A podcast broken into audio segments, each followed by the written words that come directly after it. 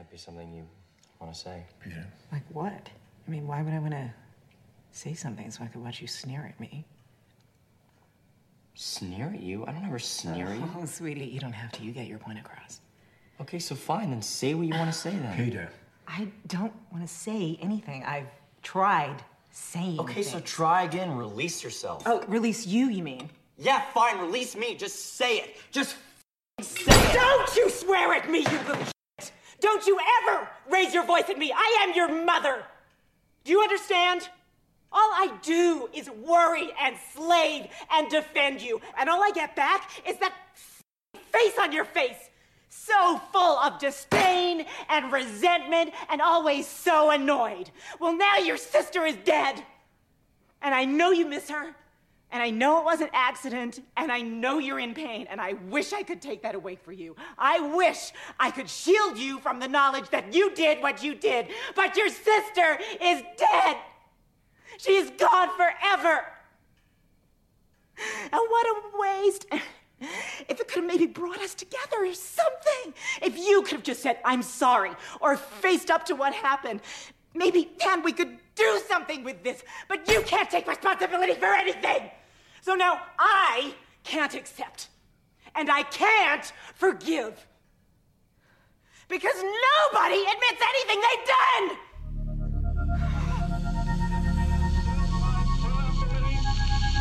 That the only thing we have to fear is fear itself. No. Be afraid. Be very afraid. There's nothing to fear except God. Whatever that means to you. Do I look like someone who cares what God thinks?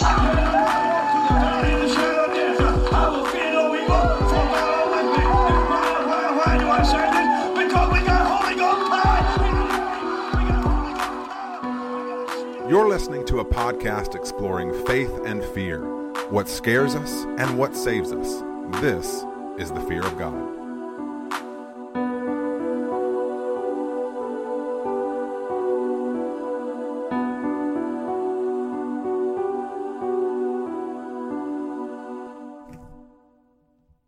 Hello, and welcome to another episode of the Fear of God podcast. Your favorite podcast, my favorite podcast, everyone's favorite podcast. Here at the Fear of God, we find the holy and the horrific at the intersection of faith and fear, dissecting what scares us in order to find what saves us.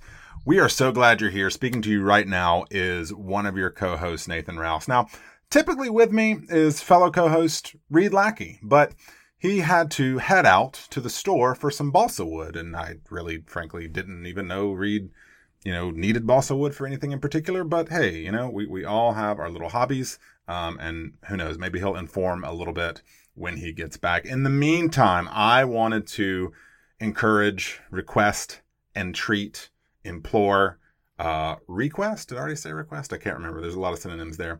Um, that you, dear listener, go to iTunes and leave a rating, leave a review, subscribe.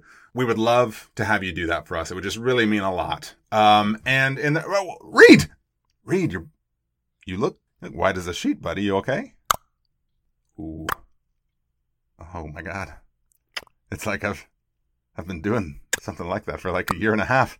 And in context, here it finally is. Come home to roost.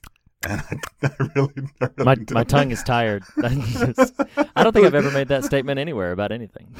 My, that my- statement. yeah, that my tongue is tired. Oh, oh, oh. Well, you know, I don't know. I don't know. Yes, uh, It's, it's it's an odd statement. it actually It's an odd phrase. you do it six to seven times in a row and it hurts a little bit. sure, So, sure. Yeah, so that was We're leave- it was unwise. We're on gonna my leave. part. We're gonna we're gonna leave all of that alone. um, I mean, so there's We're just too gonna- much. Yep. No. Nope. Nope. We're gonna push push right Push- past that. Hey, Reed, right guess past what? You and I have Yeah. not talked. You we we haven't we haven't looked at each other in a while. Um, Yeah. lis- listeners won't know that it's been maybe gosh maybe a month. Almost That's a why I was, month. little, I was a little rusty there at the beginning. Um, since we have since we have recorded. But did you know you and I haven't talked about this? What?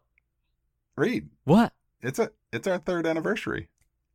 Is it? Oh my This gosh! month. Oh my August. gosh! I cannot believe this.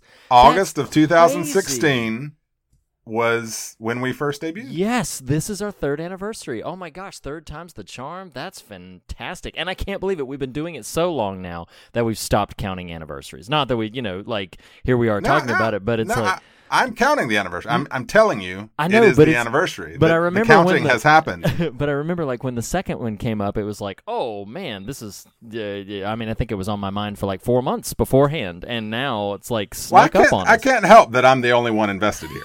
You know, like it would, it would mean a lot if you would just kind of pull your weight. Yes. And Can you play along with oh, us, wait. please? Yes. I'm sorry, I didn't realize your mic was still on or my mic was still. on. I'm just kidding. Uh, happy third anniversary, Reed. Happy third anniversary. This is pretty Three crazy. years. We've come a long way. Oh my We're- gosh. We're a lot different podcasters now than we were three years ago. Yeah, you listen to episodes like in the very beginning, and it everything sounds very different. We're always I we're love- more I love- I love, and by love I mean I really hate.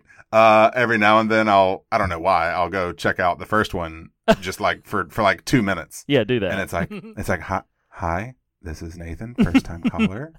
Um, I've never done a podcast before. I'm very self conscious. sound like a group therapy session. My my boisterousness, uh, you know, Yeah, it was under wrap. It was under wraps for an episode or two there, That's but then I was like, ah, who cares? just go for go it. for it. As Let it all hang out. rose. Yeah, Yeah, yeah, yeah. Now Dude, I am super exciting. Now I'm super comfortable. Almost a little too comfortable. In case- listeners want to know the truth. Sometimes I miss that reserved Nathan who won't just no, you don't. No, you don't. no, Oh you don't. Um, so it is our third anniversary. I did want to also just like thank not just Jeff Hansen for hosting, but Ian Olson, Andy Whitfield, Blake Collier, you, my friend. What a great Yeah. quarterly king we had last week. That, That was, was great. really something special. I'm very, very uh, thrilled and delighted that that was that that was able to take place. The context of the weekend, the context of the conversation, um, just super, super encouraging. Uh, and when I listened back onto it, uh, it brought back a flood of memories, and it still gives me a tremendous amount to reflect on and be encouraged by. And yes, I, I'm super, super grateful for that conversation and for that time. Okay, so not on, speaking of time, not only uh, is it our third anniversary, but we are doing our first major contest, Nathan. It We've has been a major contest. It, it's, like it's the biggest one that we've ever done. I don't. it's like on a Christmas story. It's like a major award. You know, it's a major it's a contest. major award. It's, We are. We. I know we mentioned we were going to do a, a, a Vudu gift thing. Uh, it's really just a leg lamp. Uh, uh, you know. send like- them. We send them. A le- Honestly, some of our listeners might prefer that to to, to the gift card. Like, I want this leg lamp. Their spouses, however. like, how did it break? It was all the way over there. so, okay, so we have got we have been pushing throughout uh, the series Funny or Die, which preceded the aforementioned Quarterly King that we just aired. Um, we have been pushing this contest um, for where somebody, some lucky winner, is going to win a one hundred dollar credit towards uh, Vudu, V U D U, the service, uh, the streaming service online and digital library. So, uh, Nathan, Reed. you want to exciting. You want, you want to find a winner? Yeah. You want to find a Wait, winner right I- now? I may not want to alert a winner, and we'll figure out who the winner is. I think we have a little a little guest Yes. to to help us determine a winner. As a matter of fact, yes. hey, buddy. Hello. Uh, listeners, we have one Mister. Uh, well, my son. Say hi, everybody. Hello. so he's going to draw uh, the name. I know you can't see this right now, but we have a hat filled with names. It's Dr. Riedenstein's signature hat. so okay, let's. Uh, uh, papers are shuffling. Papers are shuffling. All right, son, pull a name out of the hat and read the name. Who wins the one hundred Whoa, dollar whoa! gift card? I feel like we need to do a drum roll. Oh my gosh, who is it? Okay, okay, okay. Okay, all right. Who is it? Matthew White Chocolate McDougal. Oh, that's White right. chocolate. Matthew Matt, White Good job, good job, McDougal. buddy. He he worked for that one. He sure did. All right, say bye, everybody, Hello. and say congratulations to Matthew. Congratulations, Matthew White Chocolate. Yay, what Duh. I, I, That's- I. Well, that's how I felt. That's how I felt. Yes, exactly. That's that's the Yeah, way yeah, I yeah. felt. Yes. Yeah, yeah, We'll get that to you. yeah. All right, buddy. Well, we're gonna get back to the show. Okay, say bye, everybody. So Bye, Lo. while our guest exits stage right, uh, Matt. So congratulations. Um, you you well earned that Vudu credit. So uh, we will reach out to you and figure out how to get that to you, and then you will have to share all the things you spent this credit on with the Facebook group, so we can all drool over your selections and say, "Oh, we're gonna have movie night." At White Chocolate's house, and what we're gonna have is white chocolate covered pretzels with Matt and his family. I, was just trying, I was just trying to think of something all, all of that, all of that white stuff. chocolate themed. Sure. So yay! Congratulations! Congratulations. Matthew. That is uh, very, very exciting. And thank you to And I'm- everybody who participated. There, Yes. There will be uh, a second and a third place to be announced. Stay tuned to the Instagram feeds, and we will be drawing names for winners of a uh, the prototype Fear of God T-shirt with the Fear of God logo on the front. Um, so stay tuned to the Instagram feeds. If you entered and did not win, um, stay tuned there to for your chance at one of those T-shirts. So this was very exciting. I'm very, very, very very, very happy for everything. That's that's really exciting.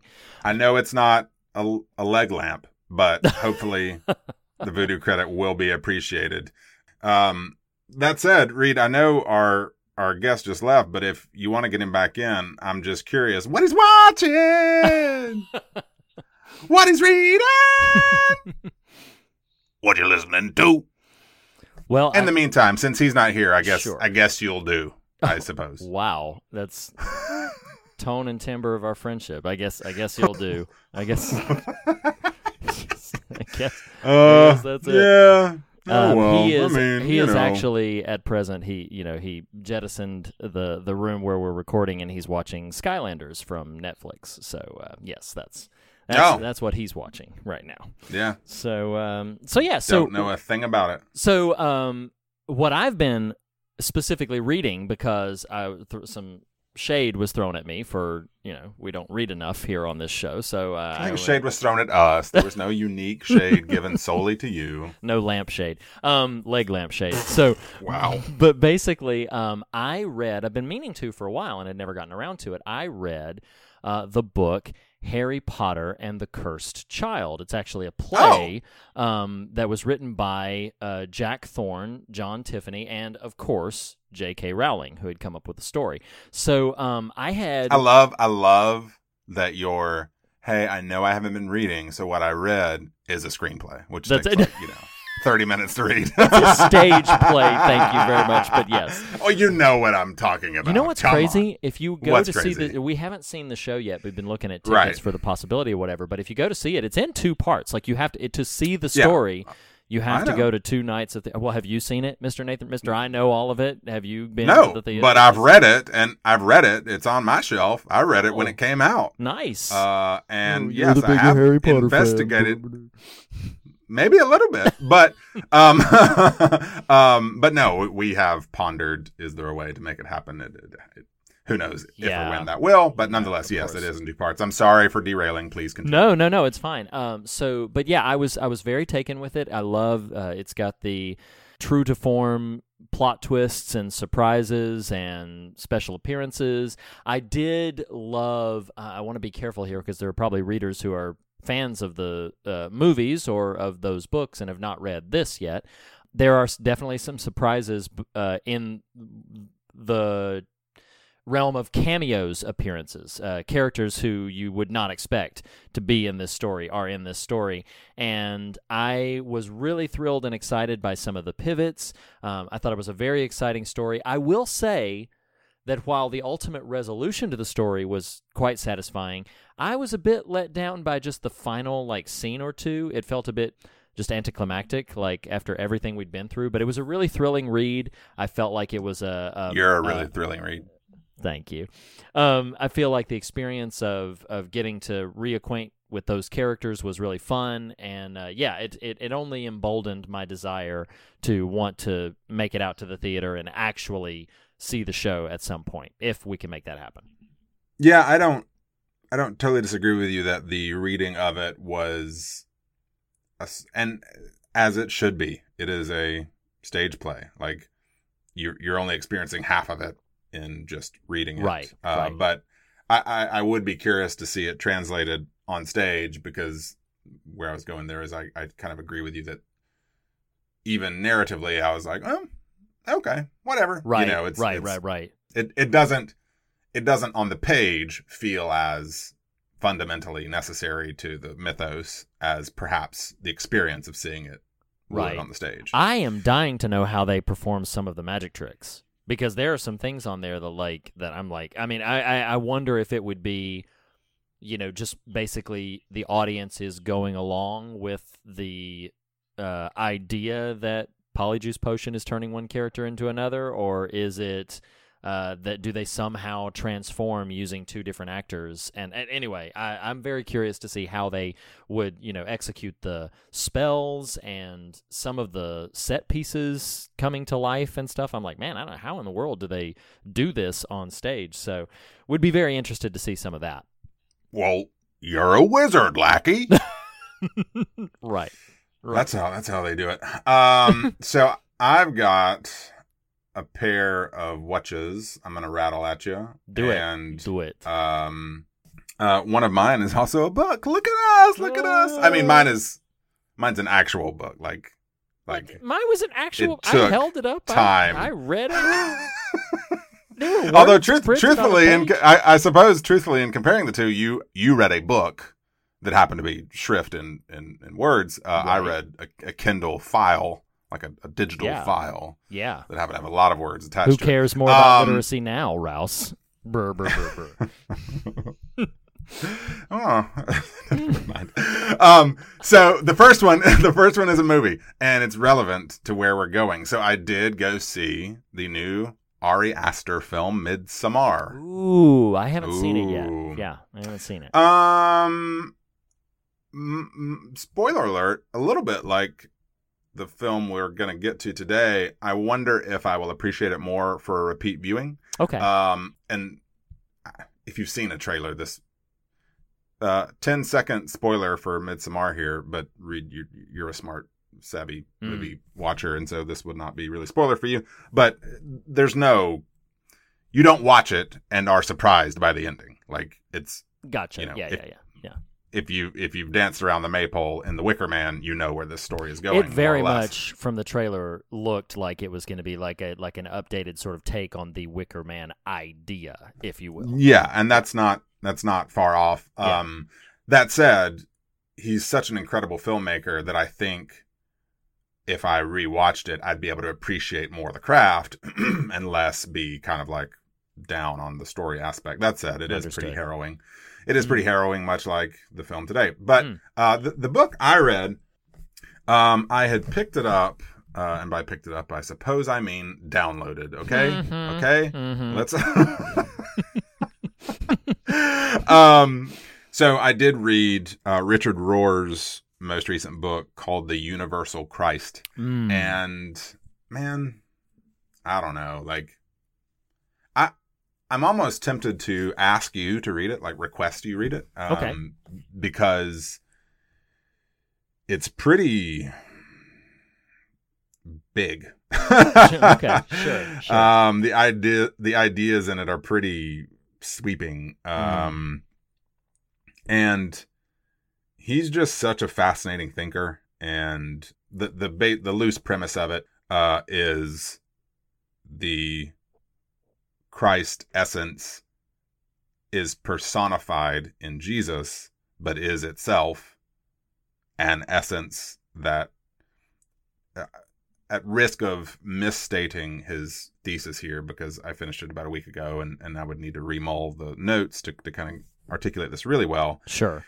He he kind of builds on this notion of like we've hung our hat so explicitly on purely the death of Jesus and, and resurrection at the exclusion of thousands and thousands and thousands and thousands of years of history of of just humanity and Mm. and the the cosmos and so Right, his notion the uni- the universal christ is this kind of bigger kind of sweeping narrative about the good essence of the christ mystery as he calls it as Mm. visible and personified in the person of Jesus. Which is- Gotcha, That's, gotcha. that's a decent. That's a decent distillation. Sure, sure. Um, but like I said, I, I would be curious as my friend you to kind of get your eyes on it and maybe chew on it with you a little bit. Sure. that'd be ki- that'd be kind of a cool little book club, little little pod, Aw, pod book little club. pod book club. I would Um, love that idea. There is a podcast that he did with a couple of members of the community where he Yeah. lives. Um, the podcast is called Another Name for Everything. Yeah, Now, yeah. I Did you listen to it? I did. I'm not caught up with it, but I heard about five or six episodes of it, so I know some of the themes that the book Okay. would be Yeah, yeah, yeah, kind of yeah. playing around with. Uh, but I intentionally, I intentionally, I'm sorry to cut you off. I intentionally withheld listening to it because I knew it tracked more or less Yes. the themes and chapters of the book. So that's cool. yeah. That's cool. So yeah, so that that's uh, definitely something that I would want to check out. Uh, What did you? I mean, to to your recollection, did you enjoy or kind of appreciate some of what you were hearing? Yeah, and and obviously in the context of a conversation, he he verbalizes some things and then occasionally has the opportunity to unpack in depth the ideas that he's playing with. So I wonder if I, it'll just be curious to hear once I finally read the book uh, whether or not the hearing those ideas articulated beforehand primed me properly for the book, Right, or if right. the experience would have been better in reverse, reading the book and then charting through some Seeing of the the, movie. things. Oh, yeah. basically. Um, so, uh, so yeah, I, I will uh, as soon as possible get my hands on that and and report back to you once I've had the opportunity Cool. to dive in. Yeah. Well, I mean, you know, I, I may traverse forward into the podcast too, and maybe that's. I mean, I want you to read the book if you want to read the book, but I didn't realize that a you were aware of, or b that you'd been listening to the podcast. So that's kind of cool, and and more or less does uh, what I would have envisioned for a conversation. So maybe, maybe, maybe we'll reference that on a future whatcha. Maybe, maybe, Maybe, but hey, Reed, hey, you know what? Hey, what? It's been like a month since we recorded, and you, do you know? oh you my know what gosh! has, there's a lot of things that have happened in this month. no kidding. Um, like a lot. Like it feels Pretty It's pretty crazy. I mean, goodness gracious! It's summertime. Kids are out of school. Life is crazy. It's bonkers. There's media here and there. mm-hmm. So, in the thick of all of the things, a Mm. little, a little, a little bit of media kind of Yeah, squeaked out into the air. it It did. did, and it it you know like a like a like a shopping mall in the '80s kind of dominated our weekend Oh early gosh. in July. And Reed, my dear friend, I want to at least for the next two to five minutes talk up, talk about Stranger Things three, and not just Oh talk about. Stranger Things, Reed, but revel in the enjoyment. Yes Oh. the pure, unadulterated entertainment I drew from watching Stranger Things 3. Reed, it's out. We've both watched it. Yes, absolutely. This is the. It's funny because Stranger Things, uh, I think, particularly season two, somewhat lives in infamy in Fear of God lore. Um, and we definitely covered, you know, prior to our TV guideposts format, we covered Stranger Things. Uh, we covered TV in general in a very different way. We spent, you know, just hours and hours discussing season in a, you know, singular conversation. And I do feel like watching Stranger Things 3 uh, first of all they were they were absolutely brilliant to release it on July 4th weekend on a holiday weekend that was a brilliant uh, it was brilliant timing on their part because I know a ton of people who just binged watched the whole thing over their long holiday weekend and uh, I was in that crew I think we finished it all uh, in about three days. It's only eight episodes, but we finished it all in two or three days. And I think it's the best season. I think it is the best in terms of pacing. I think it's the best in terms of stakes. I think it's the best in terms of uh, performances, even. I mean, I really think they uh, either took the feedback from some of the criticisms against season two and you know pivoted away from them in a very deliberate way or they just simply felt a lot more confident going into this season with the story that they wanted to tell. Whatever the factors were um, it really landed very firmly in a love for me. I, I thought it was absolutely uh, glorious and fantastic and i'm very very excited and hopeful for what a season four might bring with some of what they developed in season three. This is purely conjecture, but I think that well, this I think is fact, and then I'll get to the conjecture. I'm pretty sure they filmed two rather swiftly after one. And the conjecture part Mm. is I wonder if just the rush aspect um, kind of Gotcha. crunched them into. I- I mean, it's it's uh, no secret to our listeners of, of almost any length of time that I'm not a fan of season two, and in fact, season three almost painted an even starker picture of like, yeah, I just really don't have much positive about season two to say because I think season one is so strong. There are glimmers of enjoyment I took from season two, but season three just did not feel like it retreaded in the way that some of season two and much of season two felt like. And and you know, even just ignoring my sort of feelings about two, just that pure entertainment. I mean, like Yeah. there yeah. there was such a just fun aspect to it. Uh, I'm with you. Maybe even decoupling it or uncoupling it from Halloween. I don't know, just Mm. something about the, the the vibe of it. And dude, dude, come on, the never the, ne- the never ending story. what around. an amazing, oh amazing final button to that season. It was Um, funny because I did have a bit of a like a, a I feel bad for people who did not grow up in the 80s with the never ending story for trying to understand that moment because for anybody who did, I feel like that moment is pure glory. It is so wonderfully built to and executed and it's phenomenal and it, it's it's like addictive to rewatch it. I think I've rewatched that clip of just because uh, uh, it cutting to there's so many things going on to it it cutting to each of the different people that can hear its reactions It's and great. then the reactions of Dustin and Suzie where they're just like and Suzie's like raising her arm and she's all she's all excited Yes. into it it's oh my gosh it is well and and wonderful. the power of that is like and i don't i don't i don't think season three is a perfect piece of media. It's just a hell of a lot of fun Mm. but that uh with a lot of strength to it I, I didn't mean that to be a backhanded sort of compliment but sure. um that particular moment is maybe the finest payoff they've ever delivered on the show. I Like, I agree. I agree. and, and not just for fun's sake, even though it is that, but just a connective moment that ties the entire series kind of arcs and stories and characters into one that if you weren't paying attention or had just forgotten, you know, Suzie was just not it was just a thing in season episode one and then that's it. To yeah just have that moment be her payoff was great. oh was anyway, so yeah, yeah Stranger Things 3 it's full, wonderful full-hearted, wholehearted endorsement from all of the Fear of God hosts. Absolutely. No, it's it's absolutely fantastic. And uh, that has been yet another edition of What You Watching? What You Listening to?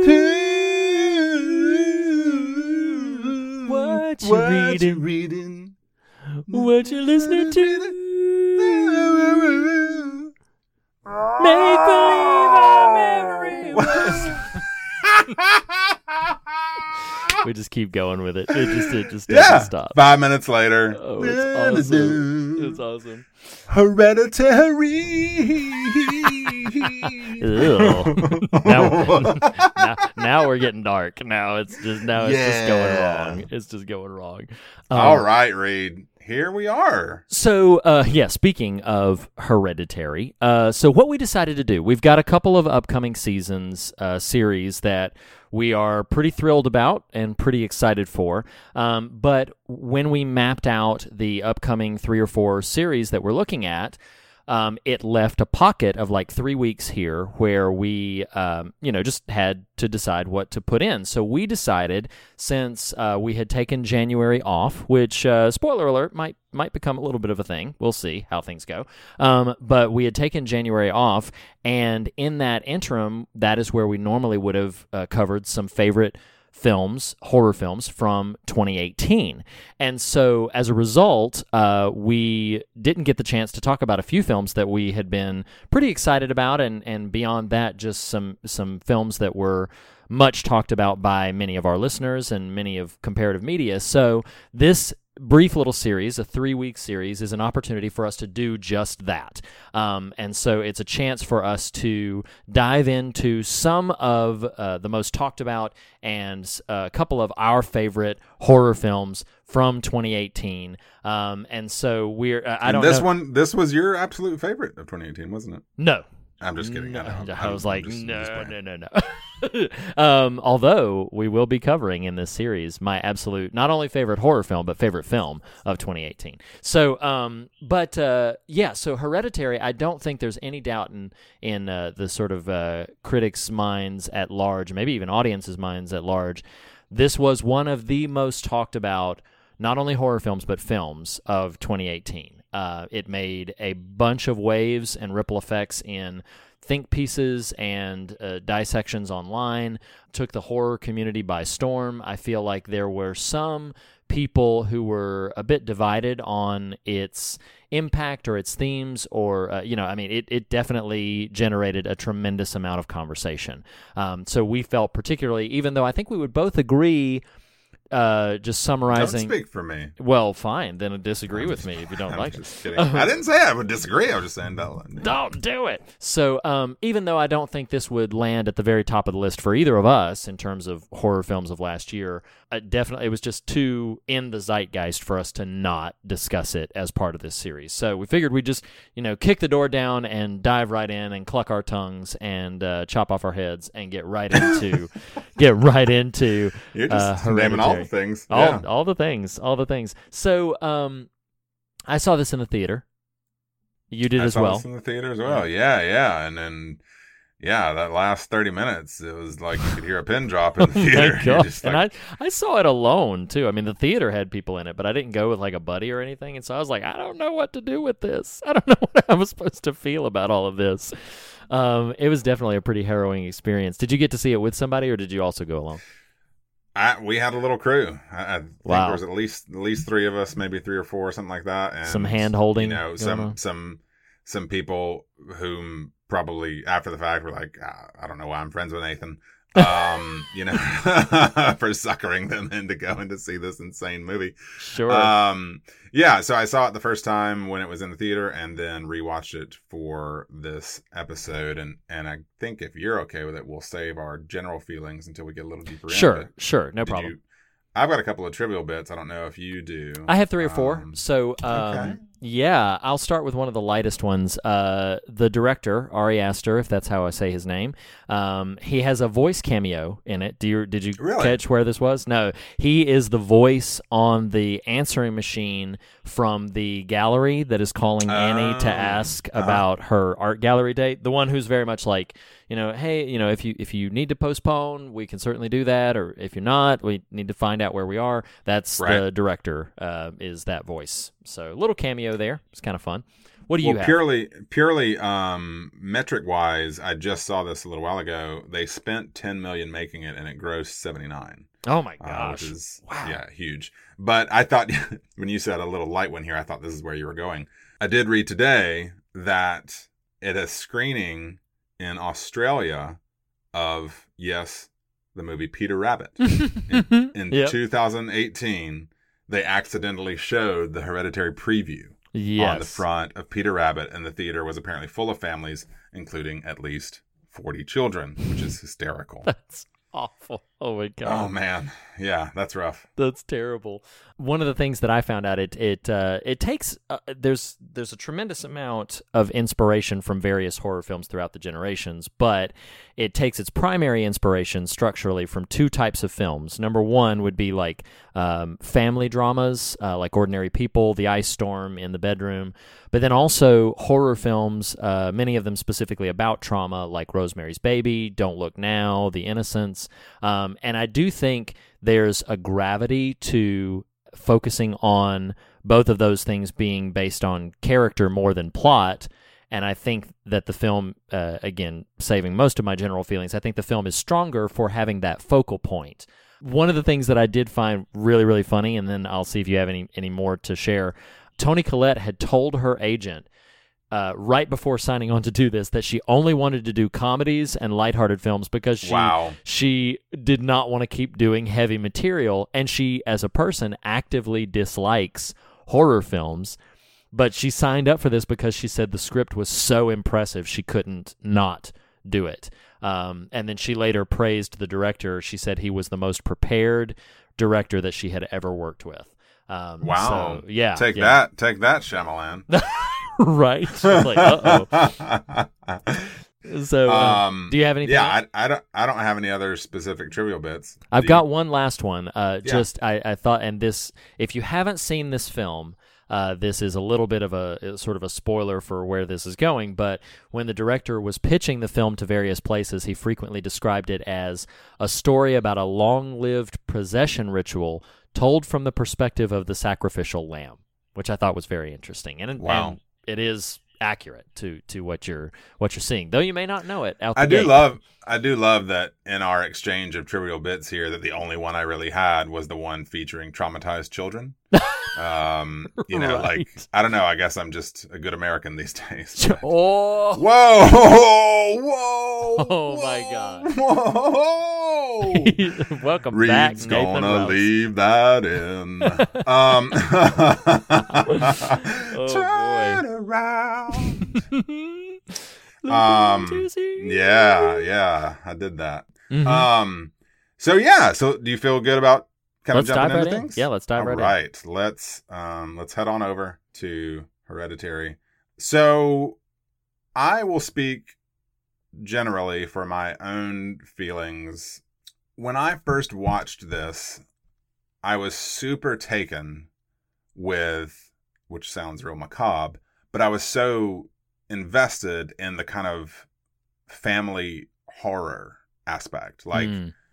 like I, I thought it was a, just a really interesting story that then sideswiped me with a demon possession at the end and a, Right, right. and just bat insanity Sure. um to the point that i would have said until 2 days ago like meh i we will let's cover hereditary because it's a quote unquote important horror film for right, right. uh, the re- the recent kind of audience but i'm not like super thrilled and i've got to confess much well i won't confess stranger things 2 is good but i will own that th- that 3 is and thus the property can can keep moving I, they, they now have my approval right that's how it goes That's all Um, were waiting for. That's all. Right, right, right. Okay, Phew, the Duffers are just like breathing a sigh of relief listening to this episode.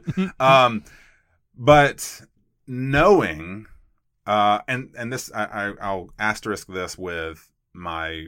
I referenced Midsommar earlier. Like, it is kind of heartening, and I, this is gonna sound.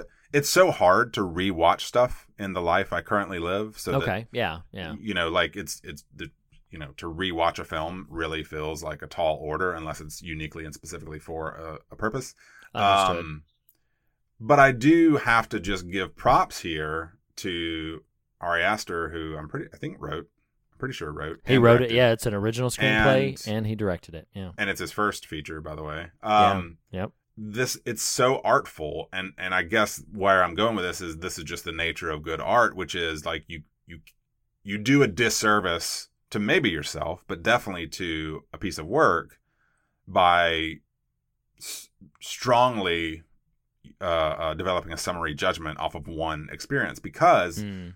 This most recent viewing for our conversation right now, knowing, okay, this is ultimately a demon possession story, I was much more. I, it would be a, it would be strong to say I like the experience of watching the movie, Mm. but my appreciation for what he does went much higher. I would almost say I was negative after the first one. Gotcha. Uh, okay. Because it's just it's so heavy, and that pivot, if you're not paying attention, is so strong. Like it's Mm, it's a mhm. hard turn uh, into something very, again, if you're not paying attention, out of the blue. So knowing it, I just I don't know. I came away with a sincere a- appreciation that I did not have going into the second viewing. I can understand that. It was really, and I expected this, but uh, was fully confirmed how many times they tell you sometimes bluntly what's going on, but you're just your wavelength is not there yet the first time through seeing it. Um, did you catch Did you catch the the Heracles quote or the Heracles teaching in the classroom? uh, that conversation rings a bell to me, but what what specifically are you referring to? Well, it stood out to me rather rather forcefully. So in maybe the first classroom scene of the of Peter's right. uh, class, not not of Charlie, the girl he's interested in raises her hand to answer a question about Heracles. Okay, And I the- remember the this. lit- yeah. Her literal quote is Heracles' fatal flaw is arrogance because he literally refuses to look at all the signs being handed to him the entire play. Yes, yes. And I was like, okay, you're good. You got me. You got me. You and know. they say the teacher says in that same moment he asks a question of the class. He says, "Is it more or less tragic that he has no choice?" It, because that's what they start talking about. They start speculating about like, well, these this is prophesied and this is the oracle, and and one of the things. Well, yes, yes, but what you're what, and uh, I'm sorry, I didn't mean to cut you off rudely No, there. no. I, I often mean to cut you off, not quite so rudely as I just did. But I think you're identifying a narrative story aspect as we engage with Peter's character, which is correct. I just thought it was this really great kind of meta moment of, hey oh, guys, right, right. this is it's all right here. Yeah, you know. absolutely. Well, and the treehouse is the very first shot. It's the first image, and that doesn't, you know, it's nothing but set, you know, stage setting uh, when you're watching it the first time. But then it really stuck out to me. I was like, oh yeah, it it it ends where it begins. Like that treehouse is the focal point, and. I, there's also the moment when Annie is in the uh, her first session with like the grief group, and and she s- mentions her brother committing suicide because their mother was trying to quote put people inside him, Oh yeah. and oh yeah. and It's- then it's- I like. And then, of course, the symbol, the little necklace the grandma's wearing, and it's on the telephone pole, and and th- yeah, there's just so many different things along the way. Did you did it ping for you? It did for me that when Annie is giving the eulogy for her mother, and she says there's a lot of strange new faces at her mother's funeral. And she says at one point that the that her mother would be touched and a little suspicious to see that turnout. But those faces, I would imagine, I mean, I can't confirm it, but I think those faces would have likely been the members of this cult that she Oh, was the you know, absolutely. yeah, and it's just like that Yes. never would have pinged me the first time through because you just don't have all the information. You just don't Right. know everything that you're dealing with, much like the characters in the film. Right. And I think that was what was so impressive to me is once you, as a viewer, pay attention to the outside looking in, Mm. as opposed to what the first viewing does, which is just this very intimate family trauma story Right. right. that you then get the wool pulled over your eyes until the end. Like that was what I approached the second viewing as was like, okay, I'm, I know there's a death cult. Yeah. And yeah. so let me take note. Yeah. I mean, all the little things that don't register at all the first viewing, other than just as weird. Sure. Even things like you just referenced the, the, the, uh, um, help group, this, um, not self help, but you know, the, um, yeah, the grief share group. grief counseling type Yeah. of group. Yeah. I, re- I remember watching the film the first time and being like, good Lord, this is stupid heavy. You know what I Mm. mean? Like Oh, when she's right.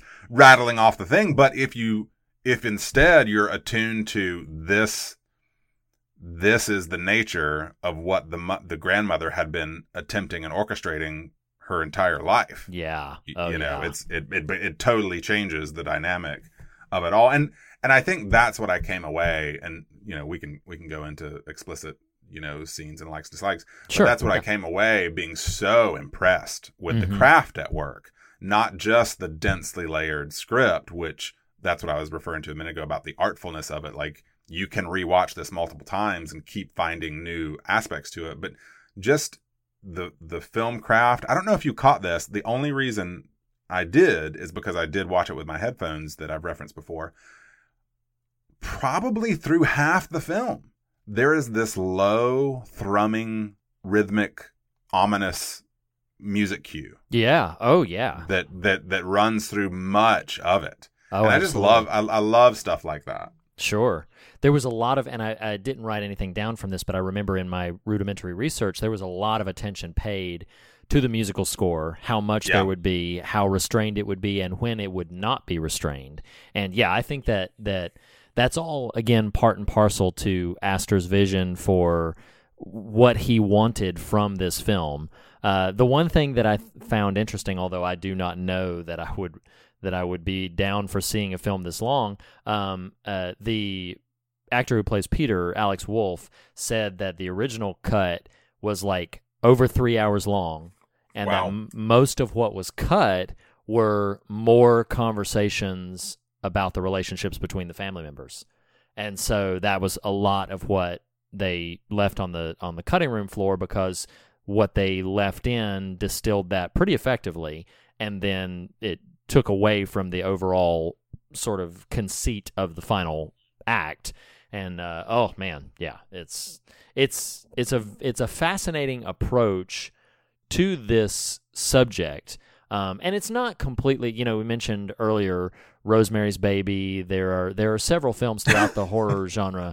You do know that every time you say that phrase, I hear you as Arnold, right? Rosemary's Baby.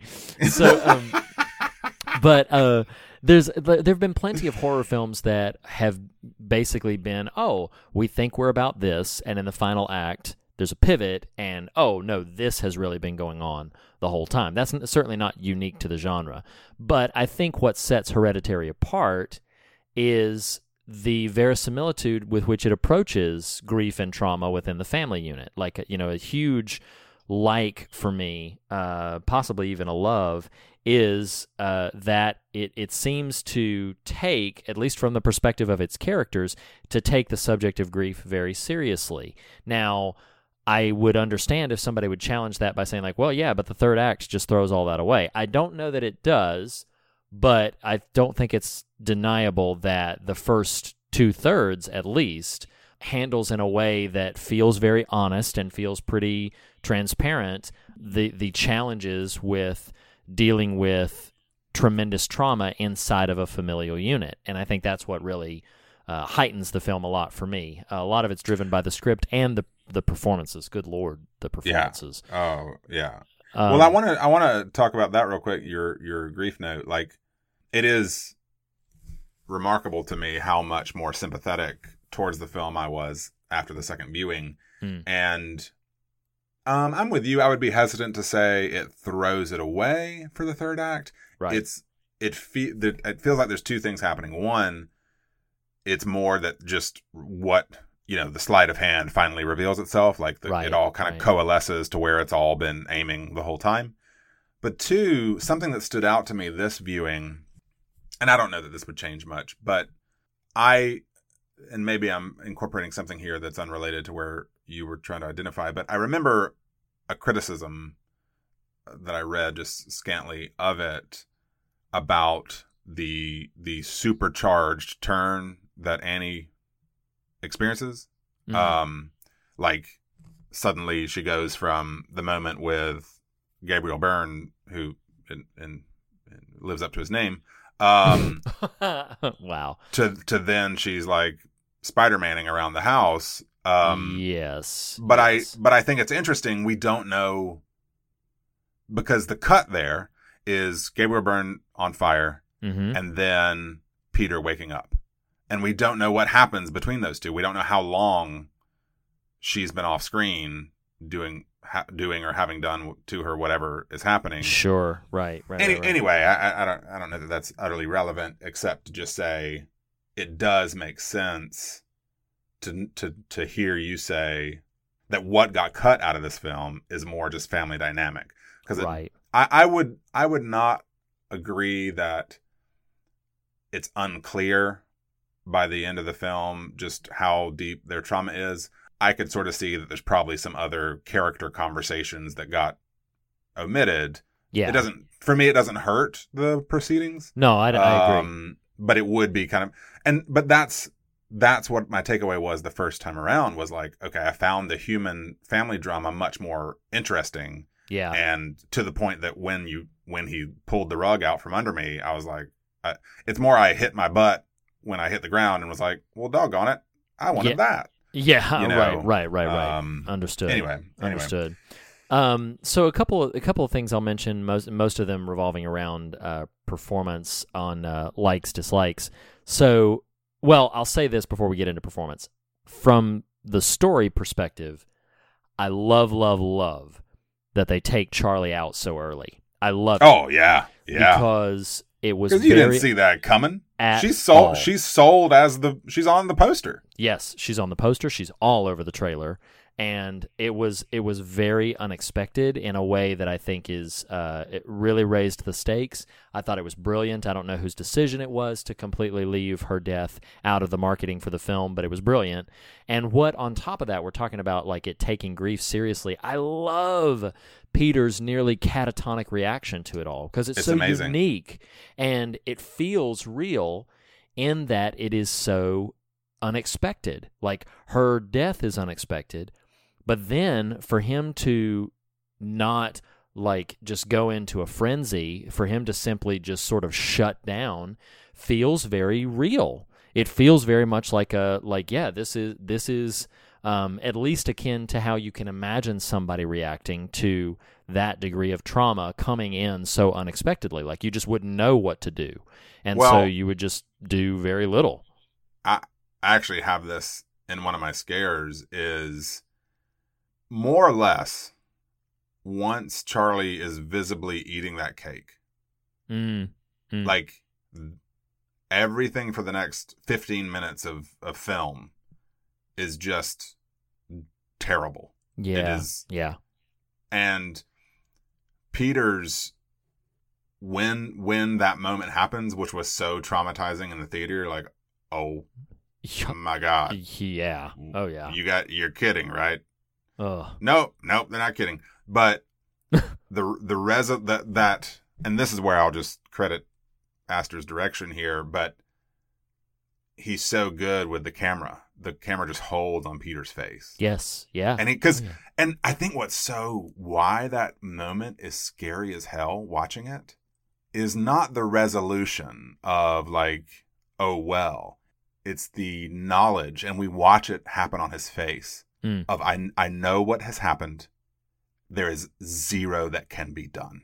Yeah. Yeah. Absolutely. And that is awful. yeah. It really is. Oh god. and he, and the, and dude, the slow drive away from the scene. yeah, because there's no need to hurry anymore. Oh my Right. god. Oh my god. Yeah. It's It's it's pretty brilliant. Terrible. It is awful, but it is brilliant. But that then sustains, that sequence sustains through Toni Collette screaming, "I just want to die" on the floor through Oh the funeral, through the fun- through the funeral, where she Yeah. doesn't stop screaming for like three shots. Yeah. Absolutely. Absolutely. Which oh my god! And I will say, uh, I mean, I'm certainly not the first to say it. She is in this a pure, unfiltered revelation. This is Toni Collette in Hereditary is w- not only one of the best performances of 2018. The, it, it's Oscar worthy in and of itself. Of course, she wasn't nominated, but not only would I say she was robbed of the Oscar nomination and that it was that it was Oscar worthy, I would pit this against most Oscar winning performances. Sure. I mean, she is a force of nature in this film. The the different layers and beats that she that she is able to emit and the the commitment and the truth and the authenticity that she brings to moments like like you just said and i know that some of this was the intention of the director but yeah like screaming through three shots one where Right. she discovers charlie the next where it's in the bedroom and and gabriel byrne's just trying to sort of not even comfort her but just sort of right. Contain Be- her Right. Right. and then right into to the funeral. Um, and I love, I mean, not that this was necessarily the intention behind the scene, but I mean, so we still hear her screams as the camera moves down into the ground. Sure. Yeah. And and it's just, oh man, uh, yeah, it, she is stunning in this film not just for the power with which she can emote in moments like that but also the tremendous subtlety the different layers of desperation the the layers of skepticism and acceptance that we later see her go through this is a masterclass in commitment and performance uh, verisimilitude it's it's brilliant it's utterly Well, brilliant and and yeah, I mean, she deserves all the things that she didn't get, but deserves all of Right, her praise here too right. and credit. But moments like, like there's there's screaming, which I'm not taking anything away from her there, but is a dramatic, strong thing to to to exhibit. But then there's like it haunts me the image of her walking into Peter's room and the ghastly face she makes when she's seeing the ant. Oh yes. That, that you know what I'm saying? The the Oh, face yeah. Where she catches her about to scream because he wakes up, which is all just a dream anyway. yes. um, yes. I mean, just the visual of her pulling that off, expression wise, is just magnificent. Nah, But totally I mean, you know, it's a different performance. But even you reference his name, Alex Wolff. I mean, he, good lord. he's wonderful. Um, I mean, the the dining room scene. I'm sorry, the dinner scene. Yeah. when Oh, they finally kind of come at each other. Oh my god, it's wonderful. And and then no, also Reed, it's terrible. well, it is. Again, it's, yeah, Yes, it's funny yes. because yeah, what you're seeing is truly horrific. But uh, as a respecter of the commitment and craft of actors pulling this off, it's like, oh my gosh, this is uh, stunning that you're able to do this. He, the way he sort of steadily devolves into the panic and the and the falling apart, the grieving moments yeah, they are uh, outstanding, just absolutely outstanding.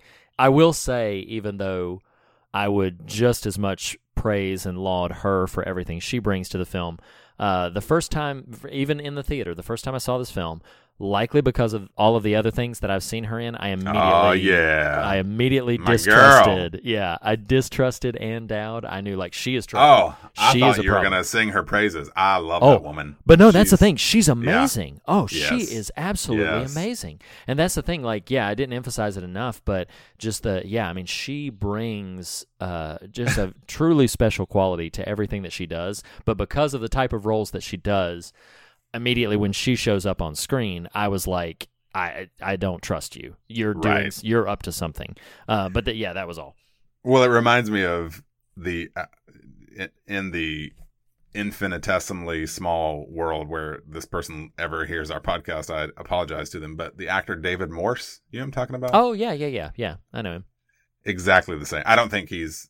I would not categorize him in terms of talent alongside Ann Dowd, but he's the actor who, anytime I see him in a film, show up. Oh, that's the bad guy. That's it. No mystery's over. You know, like Nope, he did it. that's yeah. That's. Um, Case closed. but- Go home. Well, I, d- pivoting back to her, I adore Ann Dowd. I love that woman. She's She brilliant. Was amazing on The Leftovers. I mean, I know she's in Handmaid's Tale, and of course she's great there. But just man, that woman knows how to just embody a scene. It's amazing. And uh, you're right. The the second you see her, if you know her work, you're mistrustful.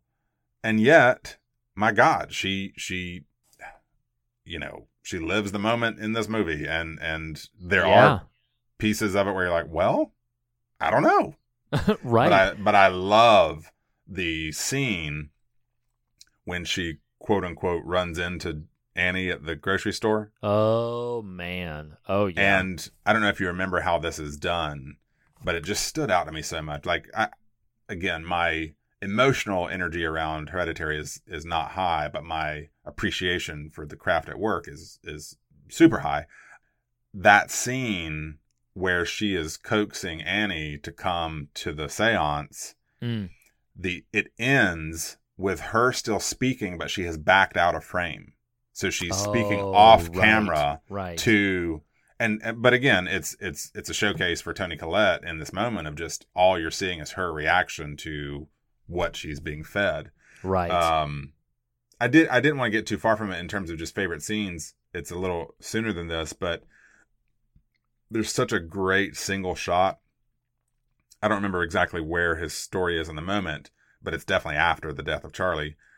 Uh the single shot of Peter biking home and he drops the bike Yes. Yes. and the camera pans to reveal Annie in the car, like slumped over so she won't Yes. be seen. Yep. And then him standing at the door, not wanting to go in. And then he goes in and then she drives off. It's just this heartbreaking moment. Yeah. Yeah. No, you're absolutely right. And th- and th- getting back to what we said earlier, those are small touches that show that the film, from my perspective, is taking grief and trauma and the complications that ripple out of that, uh, that it's taking them seriously because these are the kinds of things that people might do in in these kinds Yeah. of situations, uh, but that are so often overlooked for the theatrics uh, of how you normally approach those kinds of subjects. But Right. um, as as theatrical as this film is, I feel like when it comes to this family's trauma, it it it sort of strips away the facade and Well- shows us what would really what would really Yeah. be there. Well, I was gonna say, speaking of this family's trauma, I I feel like we just need to pour a cold one out for Steve. Oh Um, my god. This poor man, he he is just trying to read his paper. He Yep. is just Yep. trying to pay his mortgage, and Yep. he gets caught in this damn demonic wheel of insanity. it's like- crazy. Yeah, I feel you get Gabriel Byrne, and I, I, I'm not actually saying they dissed him in terms of not giving him much to work with, but you get Gabriel Byrne, and sweet guy, he just Sure. he does it. He he get he hits his mark. Dinner's ready, baby. Oh, you Yep. you oh come on now. What'd you do? What's going on in here? Oh, got to go pick the kid up from school. Yep. Oh, I'm just reading just reading my paper. Oh my god, I'm on fire and I'm dead. You know, it's like well, it's really embodied in the dinner party scene you, or the not the dinner party, but like the Right, dinner scene yeah, you yeah. mentioned earlier, when he's just looking back and forth like a tennis match, like watching the two of them go. And this is oh, so. Let me l- uh, let it not go unsaid that um, Gabriel Byrne, there is a, an inherent skill required to uh, effectively react. As opposed to just Sure. just Yeah, yeah, yeah. acting, and he, uh, you know, skilled veteran that he is, brings it in spades in this performance. But yeah, as far as a character, I could uh, totally agree with you. I'd be pouring the cold one out as well. This poor guy does absolutely nothing but just try to be there for his family, and then even in the moment where he's like, "I'm not doing this with you anymore," she takes the thing in there, and then he's the one that lights on fire. He's he's like I said I didn't want to do this anymore. he's like he's he's engulfed in flames and you can't hear him, but he's going, "This ain't right. This ain't right." this ain't right. Oh, so ain't right. Well- Woman, what you what did you do to us? Now I will I will say, as much empathy or sympathy for the the film as I gained from the second viewing, and I'm not I'm not um retreading here. I do think I I would be curious to watch, although it'd be retching and and utterly you know probably not valuable to my spirit, but I would because I am so invested in how well they pull off the family dynamic and the trauma. I would be interested to see a longer version that includes more of that because Sure, sure. it's so well executed.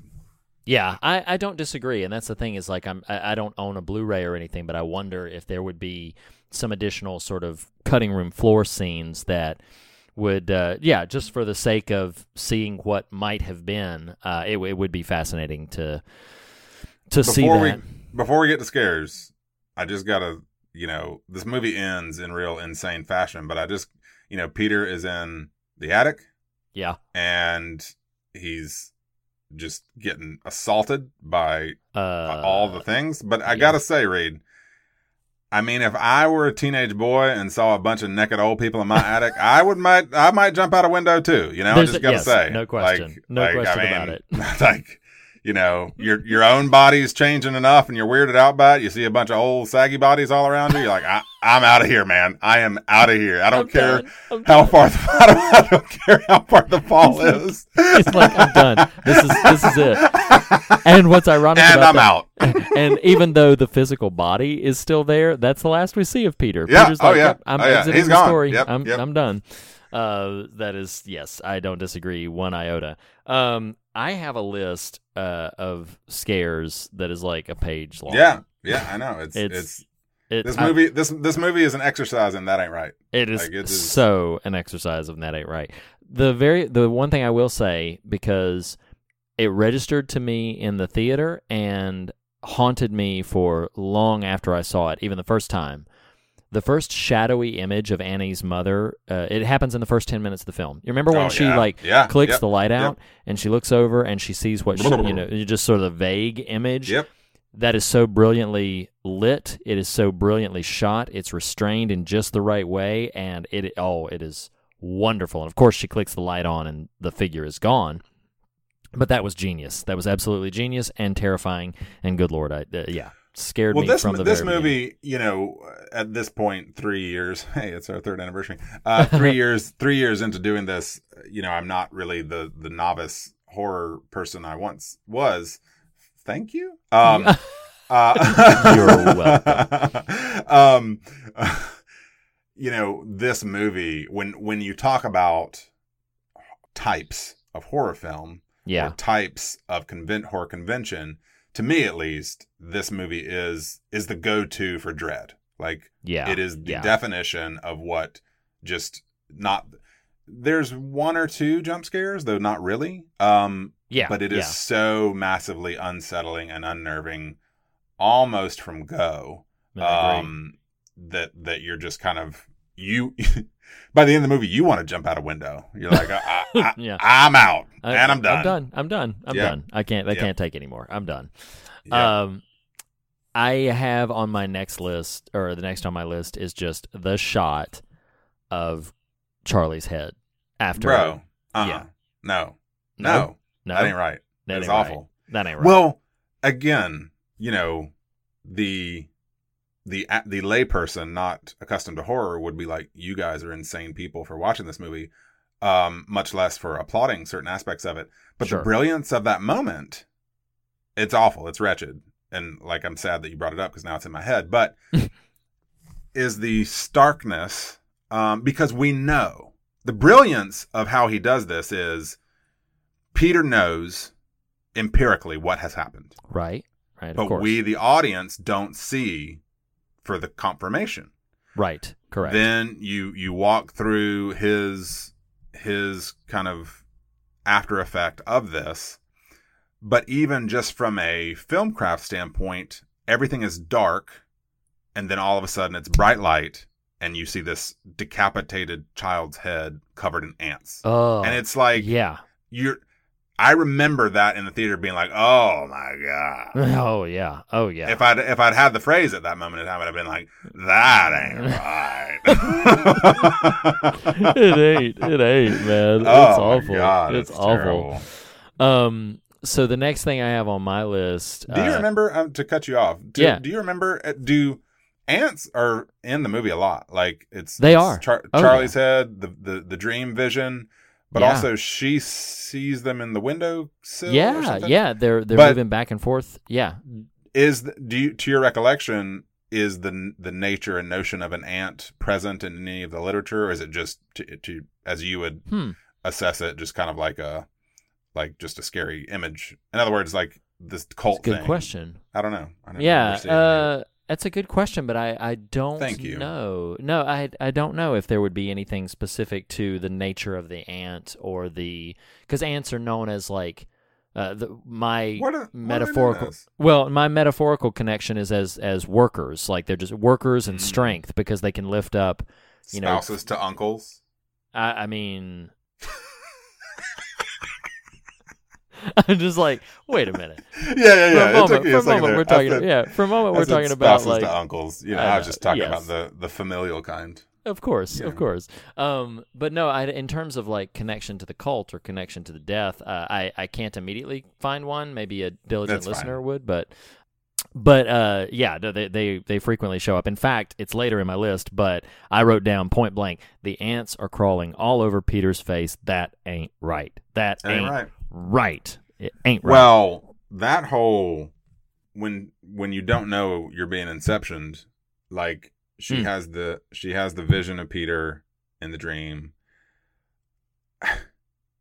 It is awful when even though it's a dream and you don't know it, the confessions she makes to him in the dream. Oh my gosh! It's- yes. It's terrible. I never wanted to be your mother, and then she clasps her hand over her mouth. Oh my gosh! but then It's- says it wasn't my fault. I tried to stop it. How did you try to stop it? I tried to have a miscarriage. Like, oh my god, like It's oh, it's insane. It's utterly insane. that is what is almost. I, I keep making sideways comments like this because it's a not fully coalesced thought, but you could do this film without the demon stuff. And Yeah. It is Oh, yeah. Night, it is a nightmare. Oh, absolutely. I mean, just uh, and I know, like you mentioned, I know it's a dream, but verbalizing, I, Yeah. I tried to stop Yeah. it. Like, yeah. oh my god, like that's a fear that many, many children sometimes have with either a, a towards a father or towards a mother. Uh, but to have it so explicitly verbalized, and again, this is all in her head, culminating, of course, in her like lighting the paint thinner on fire. Again, this is a dream, but I'm just like, oh my lord, it's it's utterly brutal. It's just so completely brutal. Um, I want to mention one thing before it, it gets away, uh, even though it was earlier in the film. Uh, the manifestations when she's at Joan's house, uh, the first time you see stuff starting like really to, Right. to really get real, like the glass sliding and the chalkboard, and then her hair flick. Like those are brilliant. Yeah. Those are brilliantly executed scares. But then, it, following Joan's final statement to her, "You didn't kill her, Annie." And then, of course, Annie turns around and is like, "What?" And then she says, "She isn't gone." And then that that follows, or immediately following that, she's driving home, and in the car, Yes. here's the tongue click and i'm like oh my gosh this is I mean, it's again it's like you're talking about this dread it is brilliantly executed in that is it is not that interested in startling you so much as in this persistent feeling of discomfort and and and growing Well, and that was fear that moment you just identified was the one kind of true jump scare for me. You know. oh E- see i have another s- one Uh, well, you you yeah, maybe we'll get maybe you're referring to the end, but um, even in the second viewing, that the the tongue click in the car with her by herself, I I jumped. oh Um, sure sure sure Will sure you remind me? uh, Is so we didn't even summarize this movie. That's okay. I don't. It's late in the conversation, and I don't feel the need to now if people are this far. But I can't recall.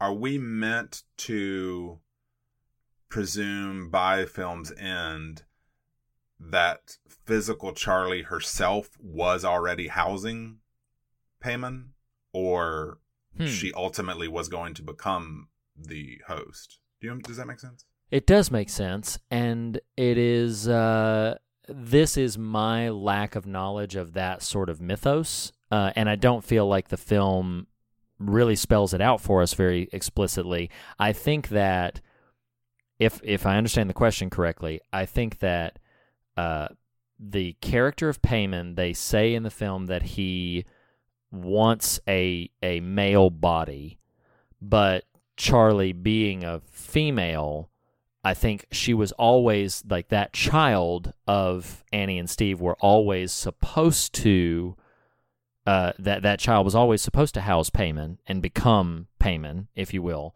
But being that Charlie was born a girl, they needed to get a new sort of host for it. Um, getting back to what Annie shares about her mother in why her brother committed suicide is that because he's she's constantly trying to put people inside of him. Um, so again, the film doesn't obviously doesn't spell it out very explicitly, but I think Charlie was always intended to be Paimon, but the fact that she was born a girl, uh, that they needed to find some other way to sort of embody that, and hence they steal Peter, as it were. Um, but uh, yeah, I don't Well, know if that what is- explicitly addresses what you were. Um, what really is impressive to me about the movie, and I heard Ari Aster in an interview after Midsommar that praised his use of doing this in Midsommar, and I would say does really well in Hereditary, is the the ability to dole out exposition in organic fashion. Like, oh yeah, there's a lot there's a lot of stuff handed to you in Hereditary that you don't even totally know is being handed to you in the moment. right. I exactly. think I and I would I would not contend that if in fact Charlie is Paimon throughout that it's a conscious aspect to her being. Hmm. It is just interesting to me because you're absolutely right. I mean, Annie says I withheld Peter from my mom and and then I gave her Charlie Mhm. and all of the, the the literal and figurative nursing that happened uh, as Charlie was weaned and grown. But right. It stands out to me, and the reason I ask it is in the end, when Peter is in the treehouse, Joni and Mhm. Dowd refers to the physical form that we know as Peter as Charlie, and Right, then right. says Paimon. and that's that. I think that's what birthed that question was: Are we sort of meant to think that Charlie is just a an infant version of what would become? Anyway, I don't know. Yeah, I, agree. no. with, I agree with you. I don't think it's explicit, but it just stands out to me that we're, you know, they are housing this entity in Paimon, but then I'm sorry, in Peter, but she explicitly refers to Charlie while he's standing there. Anyway. Right. Yeah. No. Exactly. And uh, Peter, when he stands up from having jumped out the window, click, clucks his tongue. Oh, sure. and- You're right. Yes. Yes. So clearly, there has been some. You know, like it is. It is Charlie. That's Paimon's Avengers Assemble, right? you know, it's like it is his call to arms. basically basically no he uh you know so clearly it is and and that's the sort of uh, where a little bit of my ignorance of of this sort of historical uh, element would would come into play is that I I just don't know Well, and I don't- exactly what that's supposed to look like you know Yeah, and I, I, I don't know that I even want to in, indulge that conversation. I just think the movie gives us a lot that we, Yeah. and, and, and, and I would argue the movie gives us all we need uh, for the story Sure. it's telling. I just am a little confused on that that Yeah. specific point. yeah that makes Um, sense I did So- want to throw out a couple of a couple of scares here we haven't quite gotten to yet, but Mhm. Ann Dowd's Peter, I expel you. oh yeah My which gosh, which at the in the first viewing yes, was not clear to me that she was talking to Peter to Right. expel him.